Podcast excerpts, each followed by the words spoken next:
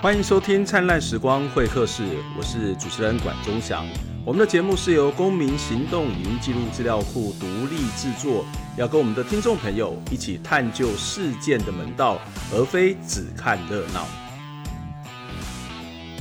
我想在我们的节目当中，或者你在看公库的报道，常常会看到台湾出现土地征收的问题，包括特别是像。屏东、桃园，或者是我们看到在台湾有很多地方，这个土地征收其实常常是跟铁路的高架化或是地下化是有很大的关联性。所以，呃，在台湾有很多地方在做这个高架化、地下化，仿佛这个铁路的立体化是一个社会进步的象征。但是，事实上是不是真的如此呢？那如果真的要做这些事情的话，台湾有这个条件吗？或是它需要有什么样的条件才能够好好的把这样的一个铁路的高架化或立体化做好？哦所以，我们今天节目当中就非常开心的邀请到淡江大学运输管理学系的教授张胜雄张老师来跟我们谈这个话题。张老师你好，大家好。呃，其实其实张老师其实我们已经认识很长的一段时间，对，包括我们之前在。呃，高雄民雄在做这个护树运动，或者是更早之前，对张老师比较早了解是在大埔事件，因为你那个大的弯道，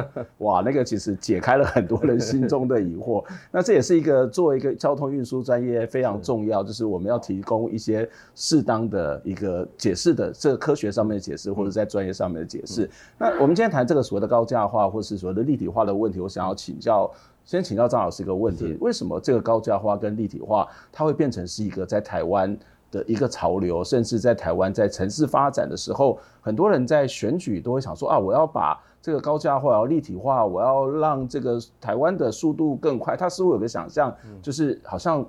这个呃交通改变之后，这个城市就会发展。是，那真的是这样子吗？或者是这样的一个想法，到底从什么时候开始有的呢？哦，这个想法从什么时候开始？其实台湾最早的一个立体化的工程，就是从台北铁路地下化开始。嗯所以这个应该回，这是我们最近在看那个天桥上的魔术师，对对，中华商场。中华商场。所以如果是四五年级生的话，他大概应该去中华商场过。那早期台北 这个台铁火车进到台北的时候，第一个就是会进到中华商，经过中华商场。对，那个大弯嘛，对不对？对。那大概在那一点二公里的一个长度里面，会经历了七八个。这个平交道，所以每一次列车一进来的时候，就会造成西门町那边的交通的一个大乱的所在。对，总统府啊、国防部啊等等重要的一些行政机关都在那个地方，所以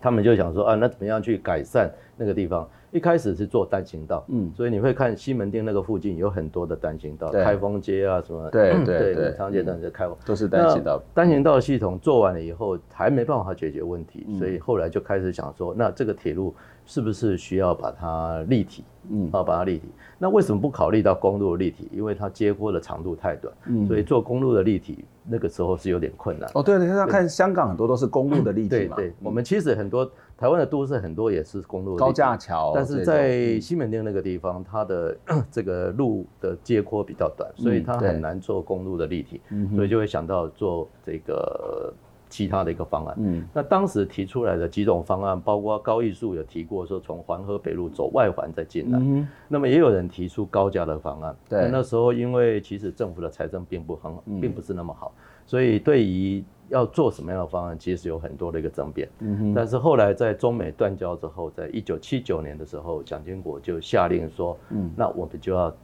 做地下，为什么？因为他觉得说国防的因素不希望，但是其实说实在的。地下反而是比较危险，嗯，比较对国航来讲比较不好的。嗯，你高架你被炸了以后，你其实马上可以修理修复，但是地下的其实是反而是比较困难的。嗯嗯。但是当时的这个决策就是这样子，强人先做了决策以后，然后后面才规划。所以很吊诡的是，一九七九年核定了以后，一九八零年他才从。这个德国请了一些顾问公司来开始做，所以先决定，然后专业才进来，才进来评估。OK，那那时候其实大部分威权的政府都是就是这样子啊，就是这样。好，那开始做了以后，从一九七九年、一九八零年开始规划，历经了大概十年，就把这一个。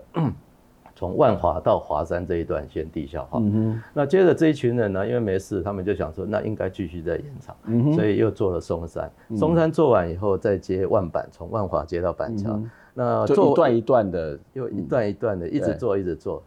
历经了三十年，从板桥到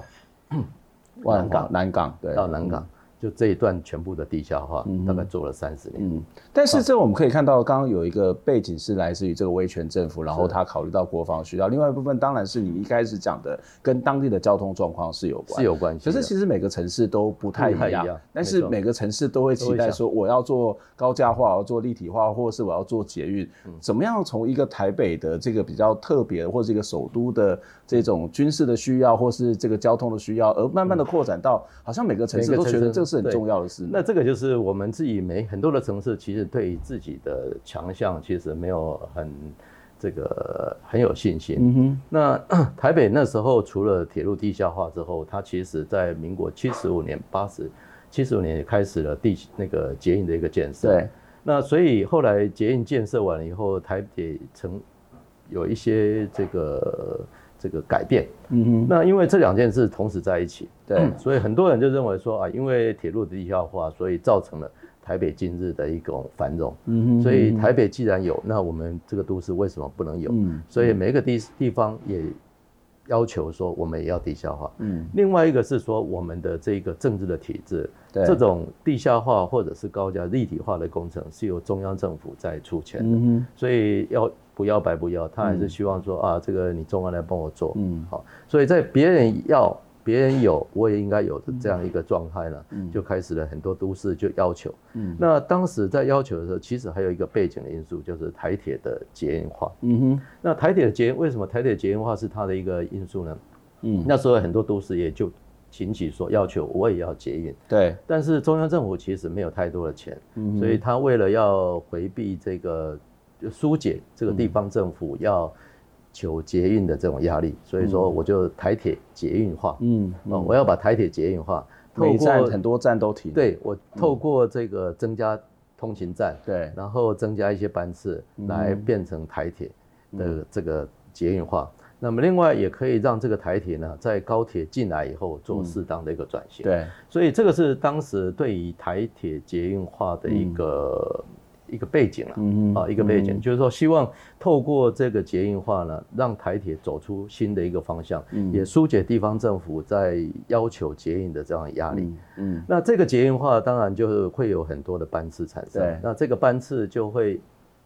造成都市里面比较多的交通的用餐，因为每次平交道放下来，所以常常在捷运化的过程，它就会要求要。立体化，嗯，啊，立体化，但是立体化就是你就看开始看它的成本，嗯，其实平面的时候可能没有太太多的成本，到立体化每公里可能要十五到二十一，到高。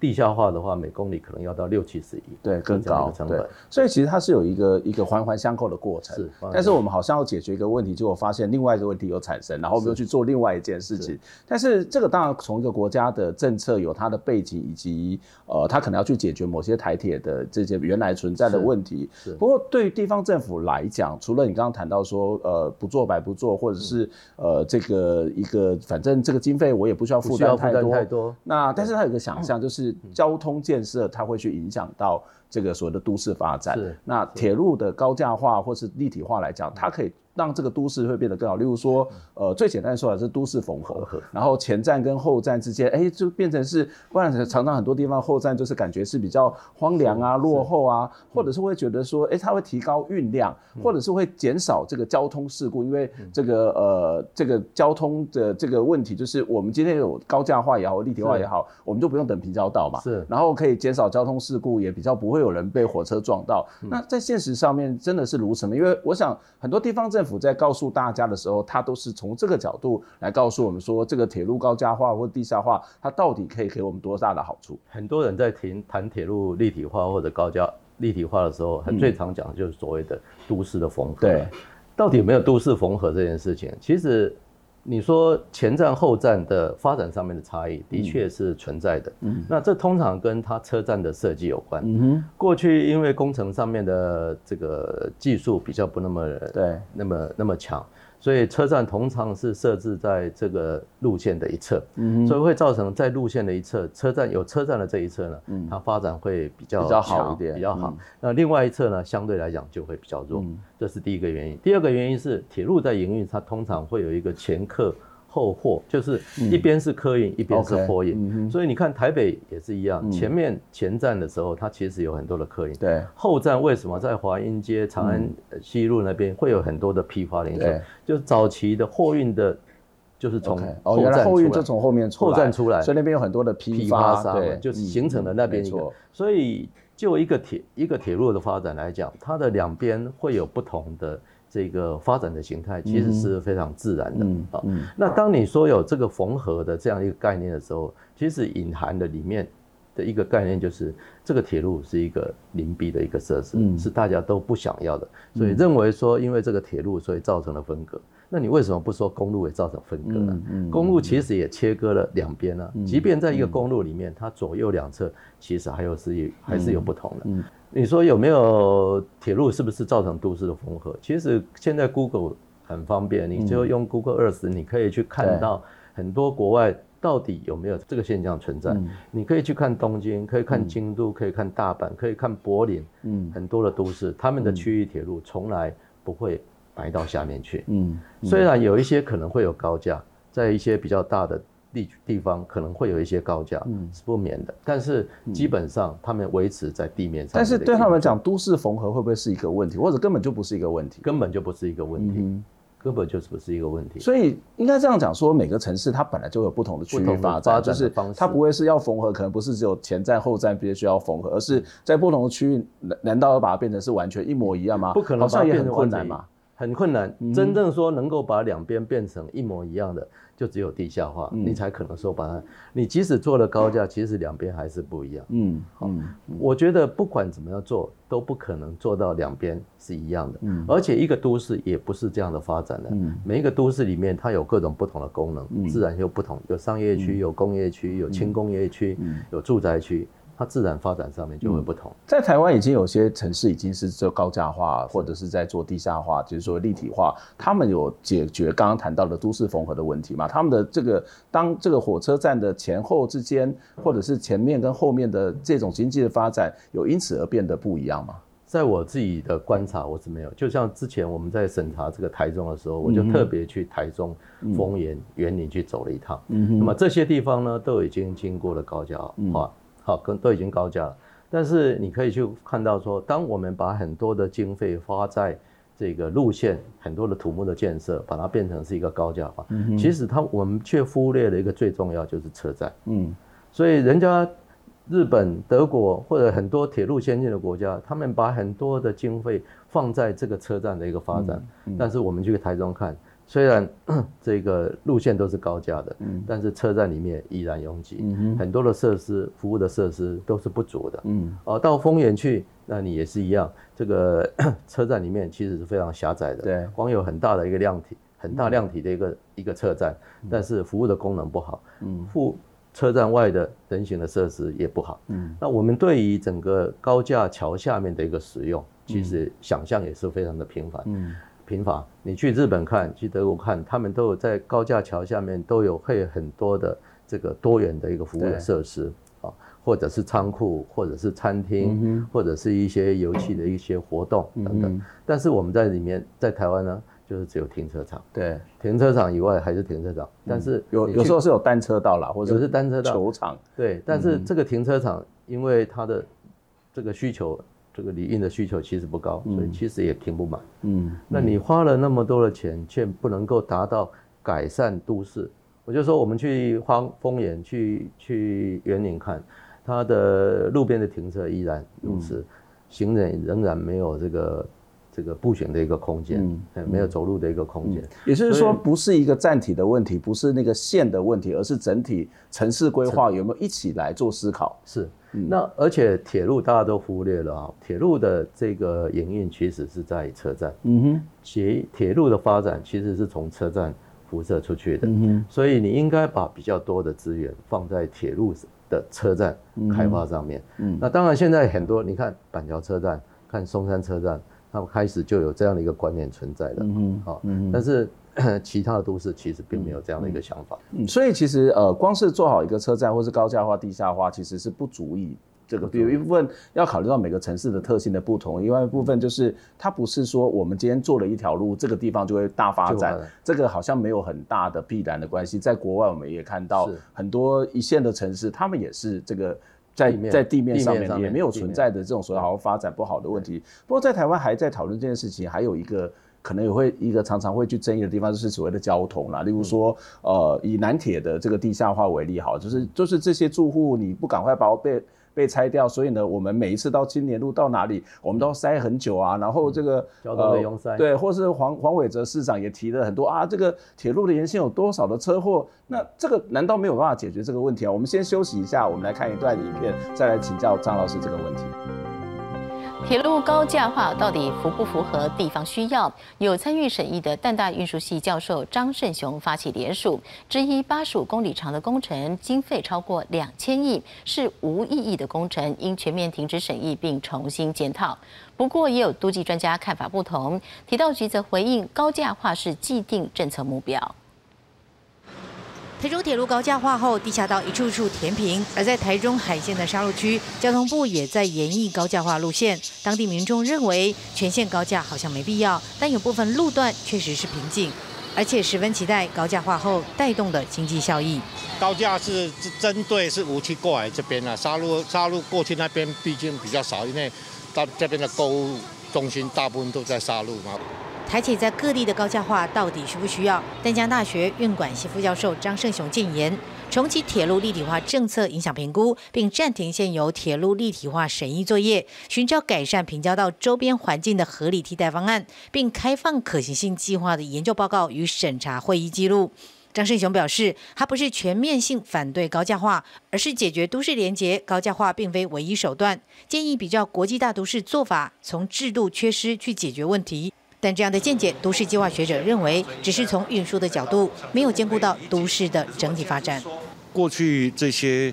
平交道、地下道跟这个高架桥，其实有点扭曲都市发展的建设。其实这些啊，应该是在立体化、铁路立体化之后，重新思考他们的存废了。在讨论高架化、立体化的时候，不要用原来轨道的方式在思考。台铁高架化的价值性，参与审议的淡江大学运管系副教授透过公开诉求，希望能引出专业讨论。他以国家财政角度出发，呼吁各界集思广益，不要再让无效工程继续下去。记者黄秋来、世杰台中报道。欢迎回到灿烂时光会客室，我是节目主持人管中祥。今天在节目现场跟我们一起聊天的是丹江大学运输管理学系的教授张胜雄张老师。张老师你好，你好。呃，我们刚刚在上一段节目当中有提到，就是高价化，当然每个城市的状态不同，那对于国家的经费的挹注其实也很高。那但是其实还是有可能会有有些人期待，例如说都市缝合，但是你刚刚提到的，在现实的状况，它未必真的能够缝合。可是另外一个问题也是大家很关心的，就是交通。这交通包括两个，一个就是都市的拥塞，因为我们看到平交道这个栅栏下来，它其实常常就会造成拥塞的问题。那第二个就是车祸。就是我们可以看到，包括在谈铁路南铁东移这件事情，黄伟哲市长他其实都举得到这个过去这一二十年来或更长的时间，这个台南的交通事故，特别是平交道事故是很多的啊。让这个数字本身是有一些疑虑啊，但是的确有很多人会有这样一个想法。那还有一种想法就是说，哎，好了，那至少我们开始都市缝合之后，或者是我们这里。交通变得更好之后，整个地方的发展会更好。这发展当然可能会有别人会有工厂的进驻啊，商家的进驻啊。另外一个就是整个房价会提高。那的确是这样子的嘛？呃，从实证上的结果来讲，其实很多事情是这样子。你想象是会这样，嗯，但实际上不太会是这样子。比如说你刚刚说到交通的拥塞的问题啊，嗯，你平交道的拥塞当然可能借由立体化，可能平交道的拥塞是没有的。但是它因为在平交道那个立体化下面，它常常是用公路的形式继续在维持，所以原来的平交道不见了，现在变成是一般的路口。所以到底有没有减少拥塞？其实不尽不尽然。那你要解决平交道上面的拥塞，其实还有很多种的方法，包括像把台铁路的呃台铁的这个车辆。它的性能提高，性能提高，它的加减速度提高的时候，它通过平交道的时间就会缩短，嗯嗯啊，或者是说它的控制的方式有一些改变的时候，都可以减少在车站附近的平交道的问题。嗯、现在通常比较诟会诟病的就是在车站附近的这个平交道，往往会有比较高的一个拥塞。嗯，但这个拥塞其实还有其他的方式可以解决。嗯，好，那一个是把平交道，它现在有拥塞虽然不见了，但是它会变成是一个路口的这个红绿灯的一个用、嗯、的颜色的情形。对，那其实我举一个例子，在台中的那个高架。他们呃模拟出来的结果，它在立体化之后，它的路口的延滞的时间比平交道的延滞时间还要长，嗯，所以是超乎你原来的想象。嗯哼，嗯，那变成是路口的时候，你觉得路口的车祸比较多，还是平交道的车祸比较多？路口吧，路口路口有时候那个变数比较多，平交道至少它还可以有一些控制。过去的事故的资料来看，路口的事故是远远大于平交道的一个事故啊，远远大于平交道事故，而且平交道事故往往是可以避免，因为它还有很多的栅栏，然后等等的一个设施。那你刚刚也提到说，那我们是不是会因为这个立体化以后会造成房价涨提升？是没有真正的研究。我自己曾经去用台北市的这个。这个地价的一个调整，对，来看看说那个铁路立体化之后，到底对于铁路两侧的房价的影响到底是怎么样？嗯，你可以发觉说，原来房价比较高的地方，它涨得比较多。嗯哼，反而原来房价低的，就是铁路的沿线，并没有因为这个铁路立体化之后，嗯，而涨得比较多。嗯哼哼，也就是说，铁路立体化以后，并没有让这个房价的涨幅。比其他的地方来的高，嗯，但是就是那个蛋蛋黄区，对，其他就没有。嗯，就是说，意思就是说，呃，其实现在你去看每一个地方的房价，其实都是都上涨的。嗯哼。但是别的地方的涨幅其实还是比较高。Okay, 嗯。铁路沿线并不会因为说它现在立体化以后就变得比较多。嗯哼。你可以很明显的看，刚刚讲说从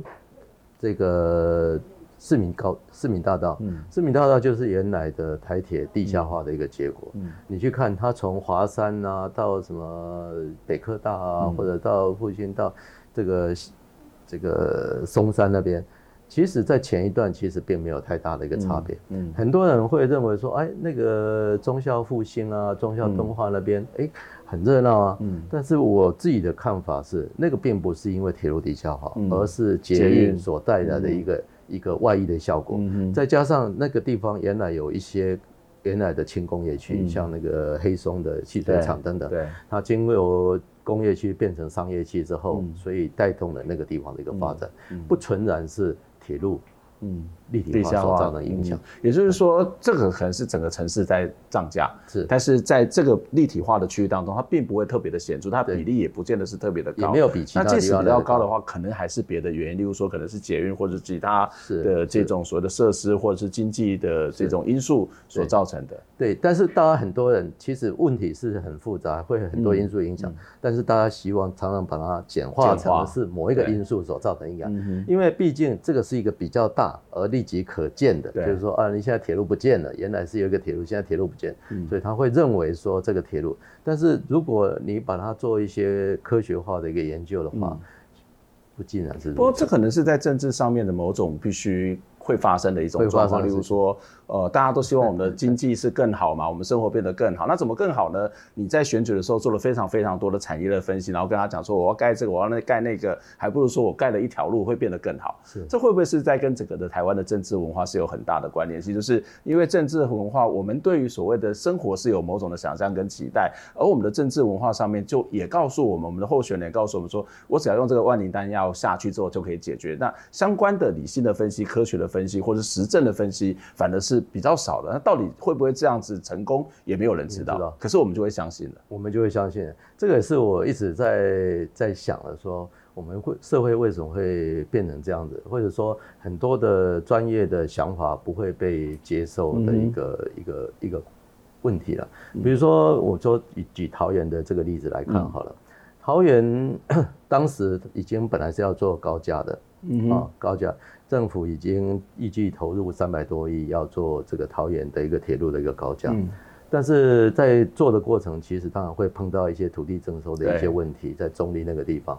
那那时候的这个郑市长候选人，嗯、那时候候选人郑文灿市长候选人，他就提说要把这个桃园铁路变成地下化。嗯哼，那他后来也当选了，嗯，那就要履行他这样的一个政策的一个政治的一个承诺，嗯，所以他就从高架就开始提出这个要把它变成地下，嗯哼，历经了 一两年的可行，一年多的一个可行性的研究，嗯，通过了，嗯，再经过了三年做了综合规划，嗯，通过了四年，呃，照行政院核定可能要五年，嗯，预计再经过十年，嗯，才能够建设完成，嗯。嗯，他的一个决定。让桃园就延误了十五年，嗯哼，十五年。那我常常在笑说，如果他当时没有做这个决定，郑市长在第一任还没有结束的时候就已经剪彩了，嗯嗯。结果他现在即使卸任以后，仍然看不到一丝一毫，嗯嗯。那。这是不是他的错？我也不见得，我我也不完全是这么认为。嗯、就是说，当一个候选人，他其实在竞选的时候没有太多的资源，对，所以他其实对于这个政策到底会造成多大的一个影响，嗯、他的利弊得失，其实他没有太多的想象。嗯，嗯很多政治人物其实对于专业的事事物，其实没有太多的一个想象。嗯，他能够想的只是别的县市有，嗯，好，那但是别的县市的一个状况是不是符合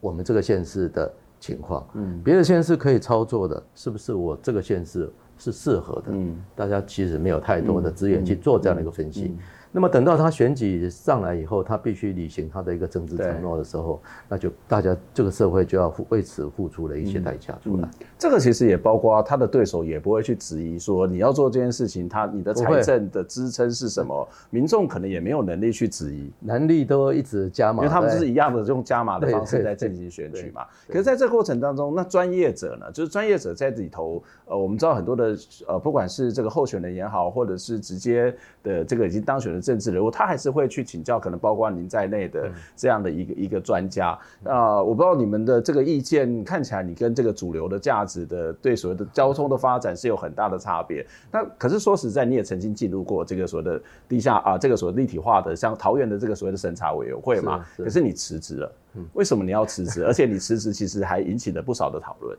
呃，我想是这样子啊，我我当时辞职其实是有，我觉得我有一个两一个。两个原因呢、啊，嗯、第一个原因是说，我觉得我真的愧对我自己当审查委员的一个职守。嗯，我审桃园的从高架变成地下的可行性研究，是我当时进到那个委员会第一个审的案子。嗯哼，那我当然还比较生疏啊，对于整个审查作业的秩序，我还觉得比较生疏。那在那个过程里面，我觉得说，哎，可行性应该后面还可能会有一些翻案的机会，或者是什么。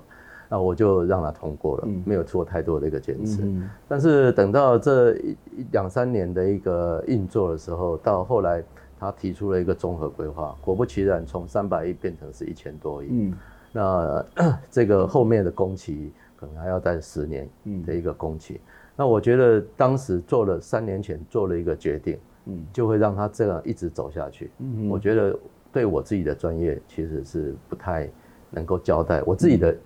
的专业不太能够交代了，虽然有人认为说是我对不起桃园市民，但是我是对我自己的专业，我觉得不能够交代。我这是第一个，第二个是我觉得经过那几年的一个的奋战哈，那我觉得说，即便你在做一些坚持，我当然同意说，这个一个委员会里面其实一定会有多元的意见，不同的意见，多元声音。我也不认为说我一定是是对的，哈，不对的。但是如果说我去号召了很多的专业者，所有学校的老师都这么认为，所有的专业者都这么认为的话，我可以在短短一个月里面号召一千多个专业者，对，一千多个专业者，那难道这个声音不应该被听见吗？嗯，哦，所以我觉得我我在这个体制下面，我其实没有太多可以发挥的余地了，所以我就就就辞了。嗯，哎，其实你你刚刚谈到说，其实有一千多个专业者，其实当时也有一个联署嘛。这个联署其实有一个项目，就是请问您是否支持建立公开且制度化的审议机制？是。可是我们会觉得，在民主程序当中，这个公开制度化的审议程序是必然的。那可以看到。这个去参与联署的有很多是大学老师，有专门在做都市计划的，甚至有一些政府的行政的官员，他们绝大多数都支持。那这个东西不是本来就要做的，为什么还要联署？那这么多的联署，然后这么多人表达说公开啊，这个这种制度化，那那结果呢？对我，所以我觉得很奇怪。我们现在这里资讯的公开，大概好像只有环保署的这个环境影响、嗯，那那也是抗争出来的，对，对也是抗争出来的。嗯、那一个审查委，一个审查的制度，第一个是委员，第二个是他的一个程序，嗯，第三个是他的一个资讯。嗯，那我刚才也提过，我不见得是正确的，嗯，但是这个资讯应该让所有的这个。民众对都要能够有机会，不管他懂不懂，他应该有机会去去了解，嗯，哦，应该让民众了解说，到底我做的这件事情是对于我们的后代，或者对我们这一代，到底有些什么样的影响？那所以我在会议上面其实做了非常多的表述，我说所有的会议记录要公开，嗯，哦，会议记录要公开，所有的报告应该要公开，让很多人其他人。我今天是因为我在这个这个委员会里面，所以我有机会可以看到所有的一些报告。我很努力的在每一次开会里面，我会看到所有的一个报告。但是我相信其他的专业者，其实他们应该也要看到这些报告。对，啊，他们现在只是相信我所说的东西，那是不这个不仅仅是这样，他们应该要有机会所以参与。你要不要参与是一回事，但是你应该让他有这个参与的一个机会。但是即便是这么一个。不用讲卑微了哈，嗯、这么简单的事件事情，基本基本的把这些报告、把这些会议记录公开，嗯，交通部也不愿意，嗯嗯，当然后来我是自己把它公开了，嗯、我就自己开了一个一个嗯。一个平台，嗯，就只要你跟我要的，嗯，所以记者他们只要看要的话，都可以拿得到这些报告的资料。嗯、但是这仅是我会参加过的报告，对，我参加过，其实还有很多的委员会。很多这个地方的这些捷运的发展的一个报告，没有人公开啊。嗯，所以呃，这个其实我觉得这是一个民主政治的一个根本嘛，因为我们台湾还是在一个两党政治，或是一个监督政治，或是制衡政治。那我们常常是在这种做选择，这当然没有什么问题，是这也是基本。可是我们应该要走这样的是一个所谓的透明政治。对。那在台湾其实也有这种所谓资讯公开法相关的法令，这个政府本来就有义务要把这些资料去告诉大家。他会想说，这因为还没有定案嘛。嗯，怕被 变成是炒作的一个材料，所以不应该公开。嗯，那当然我们会回到一个现实的一个状况，还是有很多人觉得交通的建设是很重要。啊，当然它可能会涉及到所谓的在留子孙的问题。你刚刚提到要做这样一个建设，它会花了很多很多的这个经费。回到一个最后的一个问题，我想要请教是：假设我们真的要做一个交通建设，我们也希望这个交通建设是跟都市发展是可以结合在一起的。嗯。作为一个政府，他应该要考虑什么？或是作为一个人民在观看政府的这个政策决策的时候，我们有什么样的观看的视角，以及我们要什么样东西是我们必须要注意的？运输哈，运输我们常常讲，运输需求是一个活动的衍生需求。嗯哼，也就是说，这个都市的一个活动，它需要能够顺利的进行的时候，需需要有一些会，它会这个活动的进行的过程里面。它会有一些运输的需求，嗯那，这些运输需求就会用一一些运输的设施或者是服务来满足，嗯，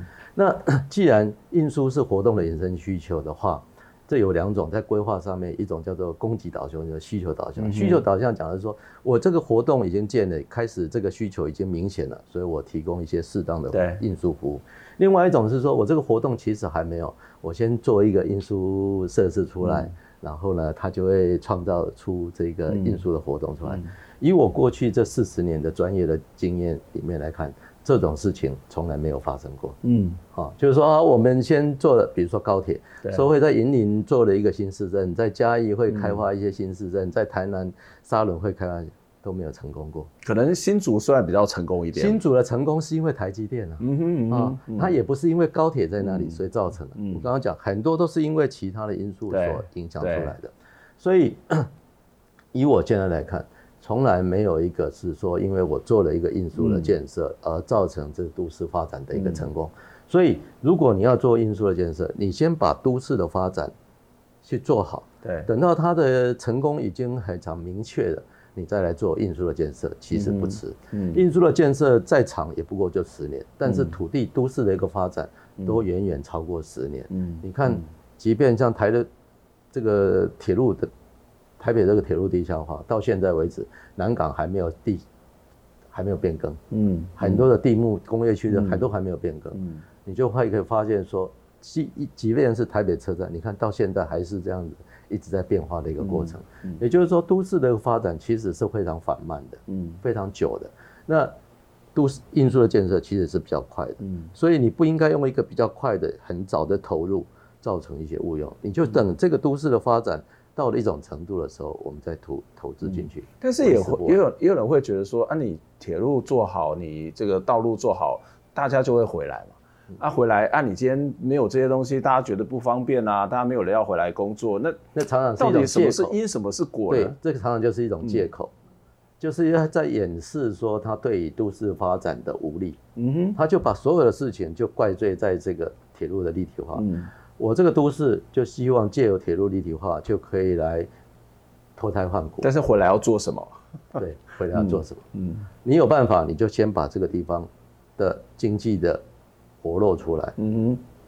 自然就会产生嗯。适当的一个因素的建设，嗯、而且现在其实也不不是完全都靠这种因素建设，现在很多的服务其实都不是靠这样子，嗯嗯，这样这是一个很基本啊，就是一个城市的发展不是只有靠的一个道路，道路，而是一个整体的规划。即使在谈道路这件事情，也有很多复杂的、科学的、理性的，不管是辩论也好，或者是规划也好，或者是研究也好，嗯、可是常常我们在这个过程当中，这个部分相对之下，以您的经验或是我自己的观察。是很缺乏的，是非常非常缺乏。对，就是说你要用一些比较实证的，或者是